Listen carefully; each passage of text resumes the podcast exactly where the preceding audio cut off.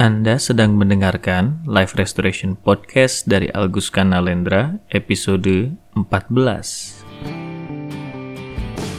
Selamat datang di Life Restoration Podcast. Inspirasi restorasi kehidupan dan transformasi diri untuk membantu mendesain kehidupan terbaik yang layak Anda dapatkan sesuai jati diri otentik Anda. Life Restoration Podcast menghadirkan berbagai inspirasi restorasi kehidupan dan transformasi diri yang juga diadaptasi dari kisah nyata para individu yang menjalani program terapi, konseling, dan life restoration coaching bersama Coach Alguska Nalendra. Halo para pendengar sekalian di mana pun Anda berada. Selamat berjumpa kembali di episode ke-14 kali ini.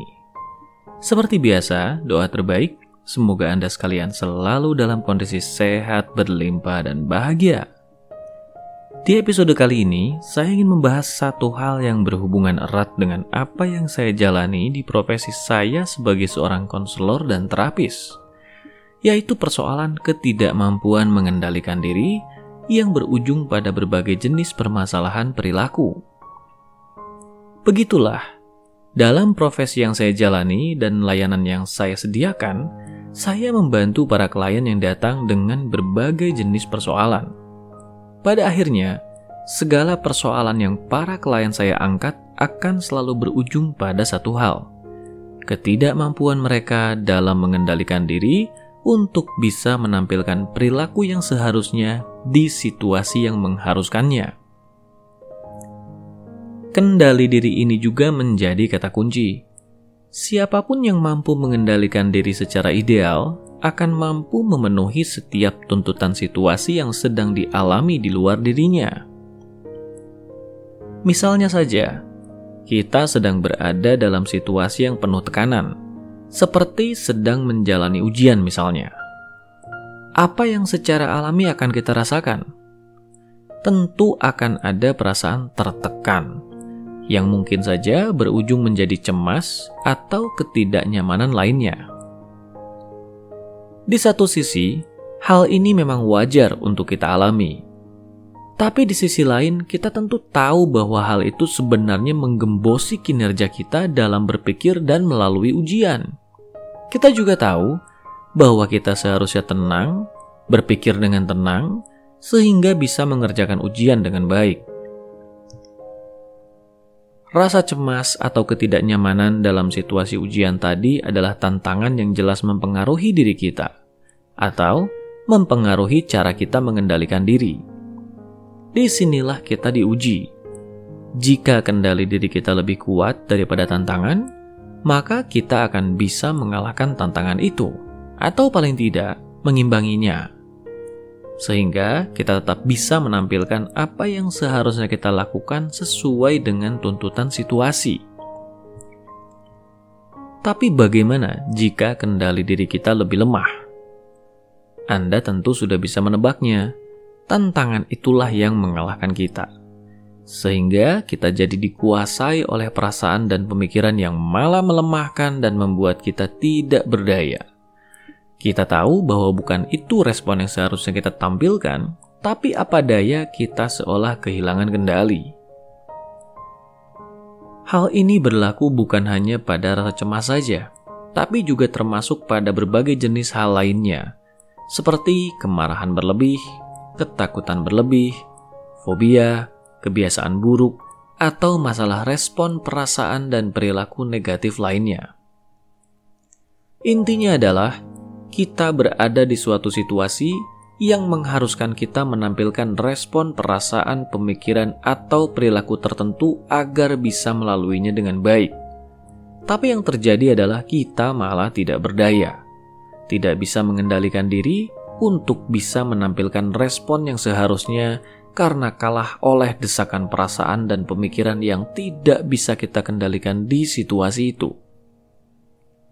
Kendali diri suatu kata yang sebenarnya menjadi kunci dari menjalani hidup yang ideal.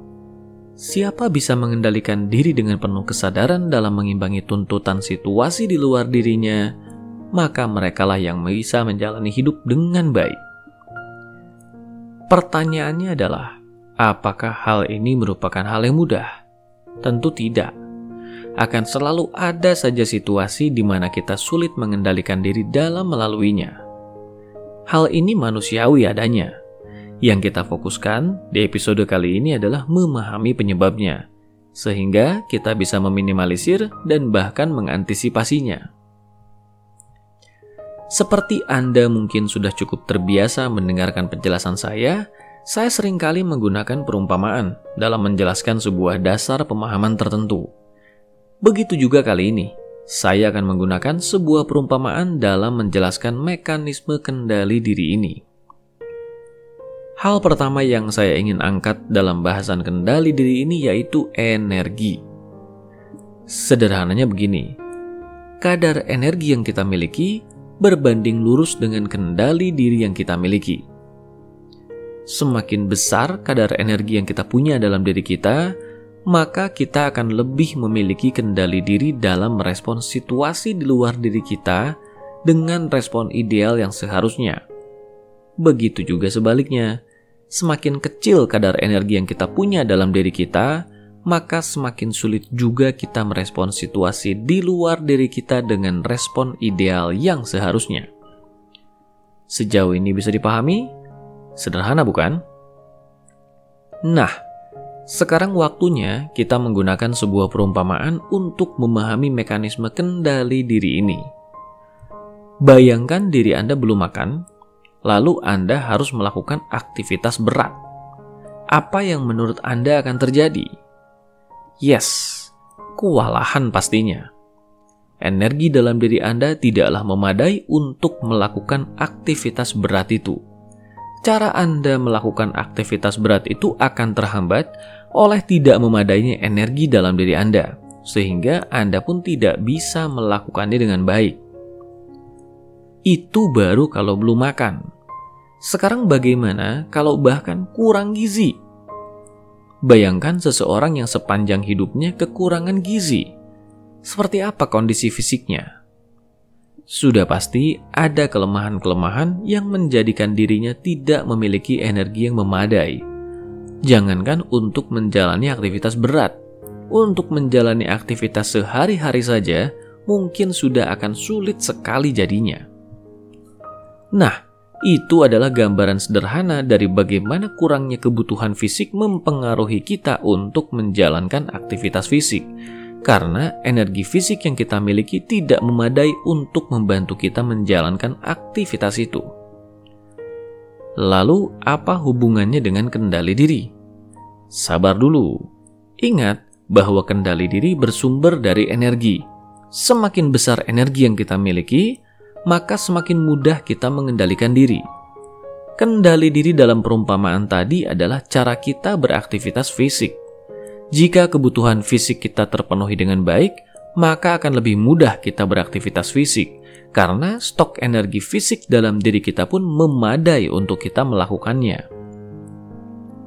Kalau tadi kita membicarakan kendali diri ini sebagai cara kita menampilkan aktivitas fisik, begitu juga jika kita hubungkan dengan psikis.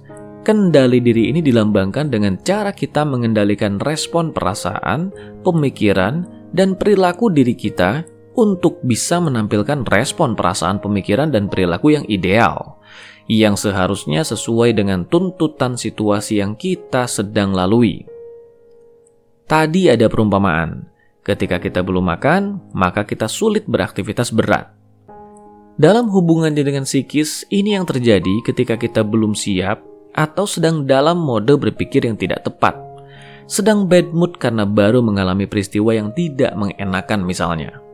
Ketika akan melakukan aktivitas berikutnya, kita jadi tidak siap dan tidak mampu menampilkan respon yang seharusnya.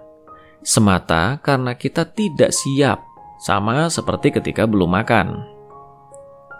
Dalam kondisi siap, bisa jadi kita seharusnya tidak terlalu banyak terkendala oleh situasi yang kita alami tadi. Hanya saja ketidaksiapan itu yang menjadikan prosesnya bermasalah. Lain dengan yang kurang gizi tadi yang satu ini siap atau tidak siap, tetap saja kendala utamanya terletak pada tidak tersedianya stok gizi atau energi yang memadai karena sepanjang hidup memang gizi itu kurang atau tidak didapat sebagaimana seharusnya. upaya perbaikan kondisi yang satu ini tentu akan jauh berbeda. Perbaikan gizi harus dilakukan dulu di awal sebelum nantinya menyiapkan diri untuk menjalani aktivitas-aktivitas berat yang memang disiapkan untuk itu. Dalam hubungannya dengan psikis, apa maksud dari kebutuhan gizi ini? Sama saja, yaitu yang kita perlukan secara psikis atau bahasa sederhana yang sering saya gunakan adalah kebutuhan emosi. Kita semua memiliki dua jenis kebutuhan, kebutuhan fisik dan kebutuhan emosi. Ketika kebutuhan ini terpenuhi dengan baik, maka memadai juga kemampuan kita untuk menjalankan aktivitas yang mensyaratkan energi fisik atau energi psikis dengan jumlah tertentu. Ketika kebutuhan ini tidak terpenuhi, maka wajar jika kita menjadi tidak mampu menjalankan aktivitas yang memerlukan energi fisik atau psikis itu karena memang energi itu tidak kita miliki. Membicarakan kebutuhan fisik jelas berhubungan dengan gizi secara fisik yang kita peroleh dari makanan, sinar matahari, dan hal lainnya yang bersifat fisik. Lain dengan kebutuhan emosi, semua ini berupa pengalaman yang bersifat emosional. Sebagai manusia, kita memiliki lima kebutuhan emosi dasar yang jika terpenuhi menjadikan kita lebih mampu memegang kendali atas respon pemikiran, perasaan, dan perilaku kita. Meski kita butuhkan sepanjang waktu, kebutuhan emosi ini utamanya kita perlukan sewaktu kecil. Persis seperti ilustrasi tumbuh kembang anak sampai dewasa. Jika kebutuhan gizinya di waktu kecil tidak terpenuhi, maka hal ini jelas akan mempengaruhi caranya bertumbuh dewasa dan menjalankan segala aktivitasnya. Apa saja kebutuhan emosi ini? Saya menyebutnya nutrisi emosi dasar, yaitu kebutuhan emosi akan rasa aman, rasa dicintai atau diterima, rasa dipahami, rasa diakui, rasa dihargai atau mampu, dan rasa punya kendali. Jika kebutuhan nutrisi emosi dasar ini terpenuhi dengan baik, maka sehat juga energi psikis dalam diri seseorang yang akan membantunya untuk lebih punya kendali diri yang baik dalam mengelola pemikiran, perasaan, dan perilakunya. Tapi jika kebutuhan nutrisi emosi dasar ini tidak terpenuhi, akan muncul gejala ketidakmampuan yang membuat seseorang sulit menjalankan aktivitasnya. Dalam versi yang lebih ekstrim, si orang yang kurang nutrisi ini bisa saja melakukan hal-hal negatif yang dirasanya bisa memenuhi kebutuhan nutrisi yang tidak dimilikinya itu agar ia bisa merasa lebih memiliki kendali diri. Mari kita mulai bahas satu persatu. Seperti apa mekanisme dari pemenuhan nutrisi emosi dasar ini dan dampaknya jika hal ini tidak terpenuhi. Cara saya menjelaskan pemenuhan nutrisi emosi ini akan saya bagi menjadi tiga. Pertama, saya akan menjelaskan kebutuhan emosi yang diperlukan dan stimulus yang diperlukan yang bisa memenuhi kebutuhan emosi itu. Kedua, saya akan menjelaskan seperti apa dampaknya jika kebutuhan emosi itu tidak terpenuhi dalam bentuk ketidakmampuan. Hal apa yang jadinya tidak mampu dilakukan dengan baik karena nutrisi yang diperlukan tidak ada dalam diri. Saya menyebutnya wujud pasif. Dan ketiga, saya akan menjelaskan seperti apa bentuk perilaku yang terjadi ketika seseorang yang tidak memiliki nutrisi emosi itu berusaha memenuhi nutrisi emosi itu, yang biasanya muncul dalam bentuk perilaku negatif agar ia merasa punya kendali. Saya menyebutnya wujud eksesif. Wujud pasif dan wujud eksesif adalah dua kutub dampak. Pasif adalah dampak jika kebutuhan emosi itu tidak terpenuhi yang muncul dalam bentuk ketidakmampuan. Eksesif adalah dampak yang muncul dalam bentuk perilaku berlebihan yang dilakukan yang dirasa memenuhi kebutuhan emosi yang hilang itu agar seseorang merasa punya kendali meski sebenarnya hal itu tidaklah menyembuhkan. Mari kita mulai saja dengan kebutuhan emosi pertama, yaitu kebutuhan akan rasa aman. Rasa aman adalah kebutuhan yang paling dasar sekali. Ketika kita masih kecil, rasa aman ini bisa kita dapatkan dari lingkungan yang tenang, tidak berisikan suara keras yang bernuansa ancaman seperti bentakan, konflik, atau bahkan kekerasan.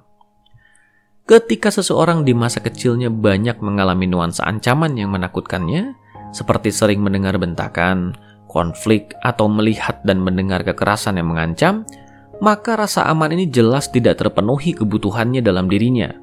Dengan kata lain, ia dipenuhi rasa takut. Ingat, ketika sebuah kebutuhan tidak terpenuhi akan ada dua dampak. Dampak pasif yang muncul dalam bentuk ketidakberdayaan dan dampak eksesif yang muncul dalam bentuk perilaku berlebihan untuk memenuhi kebutuhan emosi yang hilang itu. Ketika seseorang kehilangan rasa aman dalam dirinya, maka wujud pasif dari kehilangan rasa aman ini akan muncul dalam bentuk perilaku yang mudah merasa ketakutan. Ia tidak mampu mengendalikan ketakutannya dengan baik, takut membuat keputusan, takut pada ketidakpastian, dan takut pada berbagai hal yang mungkin tidak seharusnya ditakutinya. Wujud eksesif dari mereka yang kehilangan rasa aman adalah perilaku yang mengancam lingkungan. Misalnya, mereka yang melakukan bullying atau sering menindas dan mengancam sesama di lingkungannya. Hal itu dilakukan karena mereka ingin merasa aman, dan rasa aman itu baru dirasakan jika mereka bisa membuat lingkungannya takut pada mereka lebih dulu, sehingga tidak mengganggu mereka dan membuat mereka merasa tidak aman nantinya. Berikutnya, yaitu kebutuhan emosi untuk dicintai atau diterima. Bahasan ini melanjutkan bahasan sebelumnya ya. Rasa dicintai atau diterima diperoleh dari perasaan disayang. Ketika kecil, hal ini bisa muncul dalam bentuk stimulus pelukan hangat atau ekspresi sayang lainnya yang ketika dilakukan bisa terasa kehangatannya. Bisa saja seseorang menjalani kehidupan yang aman dan tenang, jauh dari suara berisik atau ancaman apa pun, tapi bisa saja ia tidak pernah mendapatkan kehangatan kasih sayang ini karena orang tuanya terlalu sibuk bekerja misalnya. Ketika rasa dicintai atau diterima ini hilang, seorang anak merasa keberadaan dirinya adalah keberadaan yang tidak berharga, tertolak, atau tidak diinginkan. Wujud pasif dari kehilangan kebutuhan emosi ini yaitu dalam bentuk perasaan minder dalam bergaul, merasa asing, kecil, dan tidak layak tampil. Karena pada dasarnya mereka merasa dirinya adalah keberadaan yang tidak berharga dan tidak diinginkan oleh siapa pun. Sementara itu, wujud eksesif dari kehilangan kebutuhan emosi ini bisa muncul dalam bentuk perilaku yang selalu ingin diterima oleh lingkungan. Alhasil, muncullah perilaku yang tidak bisa berkata tidak atau people pleaser, rela melakukan apa pun, diperalat sekalipun, demi merasa diri diterima oleh lingkungan. Atau merasa memiliki seseorang di dekatnya, karena hal itu memenuhi kebutuhan emosi yang dulu hilang dalam dirinya. Nah, seru bukan? Mari kita lanjutkan ke yang ketiga, yaitu kebutuhan merasa dipahami. Kebutuhan dipahami dipenuhi dengan perasaan didengarkan dan dimaklumi. Seperti sebelumnya, bisa saja seorang anak merasa aman dan dicintai, tapi belum tentu ia merasa dipahami. Dalam perkembangan tumbuh kembang seorang anak, ia akan makin kritis. Banyak hal akan dicoba untuk dilakukannya, apa yang dilakukannya ini belum tentu semuanya berupa hal yang bisa diterima lingkungan. Akan tiba waktunya lingkungan, terutama orang tua, memarahi si anak karena dianggap melakukan sesuatu yang buruk. Ketika dimarahi, apa respon alami kita? Kita tentu ingin menjelaskan bukan tentang yang terjadi? Nah, ketika menjelaskan inilah tidak semua orang tua bisa mendengarkan dengan baik. Ada kalanya beberapa orang tua merasa tidak mau tahu. Ketika anak menjelaskan, mereka bersikeras bahwa si anak salah dan malah mengatakan, anak kecil tahu apa, pokoknya dengerin. Di mana hal ini membuat si anak merasa dirinya tidak dipahami. Wujud pasif dari hilangnya rasa dipahami ini membuat seseorang kelak menjadi orang yang diam dan menutup diri. Ia tidak mau menceritakan apa yang dirasakan atau dialaminya karena ia terlanjur merasa percuma.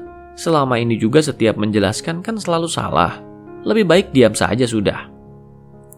Sementara wujud eksesif dari perilaku ini muncul dalam bentuk perilaku yang inginnya selalu dipahami oleh orang lain. Kalimat-kalimat seperti "kamu harusnya ngerti dong" menjadi kalimat yang sering diucapkan orang-orang ini. Karena dengan orang lain memahami mereka, Hal ini memenuhi kebutuhan emosi yang hilang dalam dirinya, yaitu merasa dipahami. Ironisnya, mereka sering menjadi orang yang ingin dipahami tapi sulit memahami orang lain. Karena fokusnya mereka adalah memenuhi kebutuhan emosi dalam diri mereka yang selama ini hilang. Mari lanjut ke yang keempat, yaitu kebutuhan emosi merasa dihargai atau rasa mampu. Yang satu ini cukup sederhana. Kita mendapatkan kebutuhan ini dengan mendapatkan penghargaan atau pujian atas hal-hal positif yang kita miliki atau lakukan. Ada kalanya beberapa orang tua atau lingkungan sulit memberikan hal ini pada anaknya. Sebagus apa pun anaknya melakukan atau menampilkan sesuatu, ada saja yang kurang. Ada saja yang harus dikritik dalam diri si anak, atau dibanding-bandingkan dengan orang lain, sehingga si anak merasa ada yang salah dengan dirinya, bahwa dirinya tidak becus dan tidak mampu melakukan sesuatu yang berharga. Wujud pasif dari tidak terpenuhinya kebutuhan ini yaitu seseorang yang merasa tidak mampu. Ia memilih untuk menolak atau melewatkan peluang besar yang ada di depannya karena ia merasa tidak mampu. Bentuk yang lebih ringan dari wujud pasif ini yaitu perasaan ragu pada kemampuan diri. Merasa apa yang dimiliki tidak memadai atau tidak cukup bagus dibandingkan orang lain. Bagaimana dengan wujud eksesif dari tidak terpenuhinya kebutuhan emosi ini? Hal ini akan muncul dalam bentuk perilaku yang ambisius dan kompetitif, sulit menerima kekalahan. Prestasi dan kemenangan menjadi satu hal yang harus selalu ada. Hal ini karena dengan menang dan berprestasi inilah dirinya merasa mampu dan berharga. Ada kalanya juga perilaku ini muncul dalam bentuk sulit menerima kelebihan orang lain, Ketika melihat ada orang lain yang dirasa lebih jago atau lebih pandai, maka muncul rasa tidak suka, yang lantas berujung pada melakukan tindakan tidak terpuji untuk menjelekan orang lain yang dirasanya lebih superior, karena ia harus selalu merasa mampu dan lebih mampu dibandingkan orang lain untuk memenuhi kebutuhan yang hilang dalam dirinya. Yang terakhir kali ini yaitu perasaan punya kendali. Yang satu ini berhubungan dengan adanya rasa bahwa saya bisa membuat keputusan, atau saya punya ruang untuk membuat keputusan. Rasa punya kendali diperoleh dari stimulus yang memungkinkan kita untuk bisa membuat keputusan sendiri, di mana hal ini tidak selalu mudah untuk didapat. Beberapa orang tua atau lingkungan bisa sedemikian otoriter mengatur seseorang sewaktu kecil. Orang ini hampir tidak pernah membuat keputusan apa pun sejak kecil, ia harus terus mengikuti keputusan yang sudah dibuatkan oleh lingkungannya tanpa bisa membantah atau menyuarakan keinginannya. Alhasil, wujud pasif dari hilangnya rasa kendali ini yaitu seseorang tidak berani atau tidak tahu cara membuat keputusan besar. Karena selama ini ia tidak pernah membuat keputusan besar.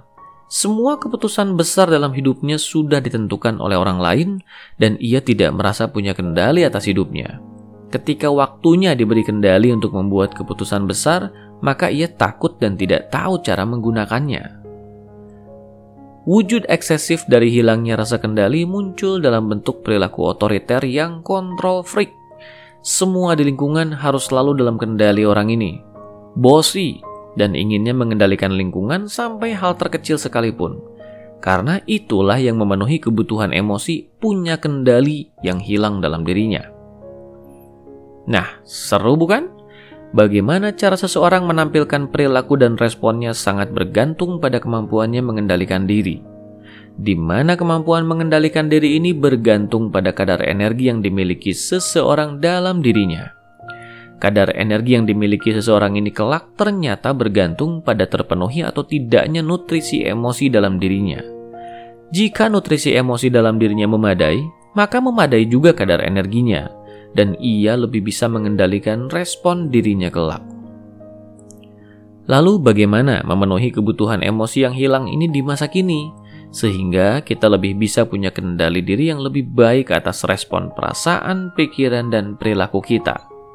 Pemahaman ini tentunya akan mengajak kita untuk memahami cara memperbaiki dan memenuhi nutrisi emosi dalam diri kita. Tapi mengingat durasi episode ini saja sudah cukup lama sejauh ini, maka bahasan itu akan kita kupas di episode berikutnya. Oke? Sampai jumpa di episode berikutnya. Dapatkan lebih banyak inspirasi restorasi kehidupan dan transformasi diri dengan ikuti Instagram @alkuska dan YouTube channel Alkuska Nalendra. Kunjungi juga website www.alkuska.com untuk temukan lebih banyak informasi menarik lainnya, termasuk untuk memesan layanan profesional bersama Coach Alkuska Nalendra untuk membantu mendesain kehidupan terbaik yang layak Anda dapatkan sesuai jati diri otentik Anda.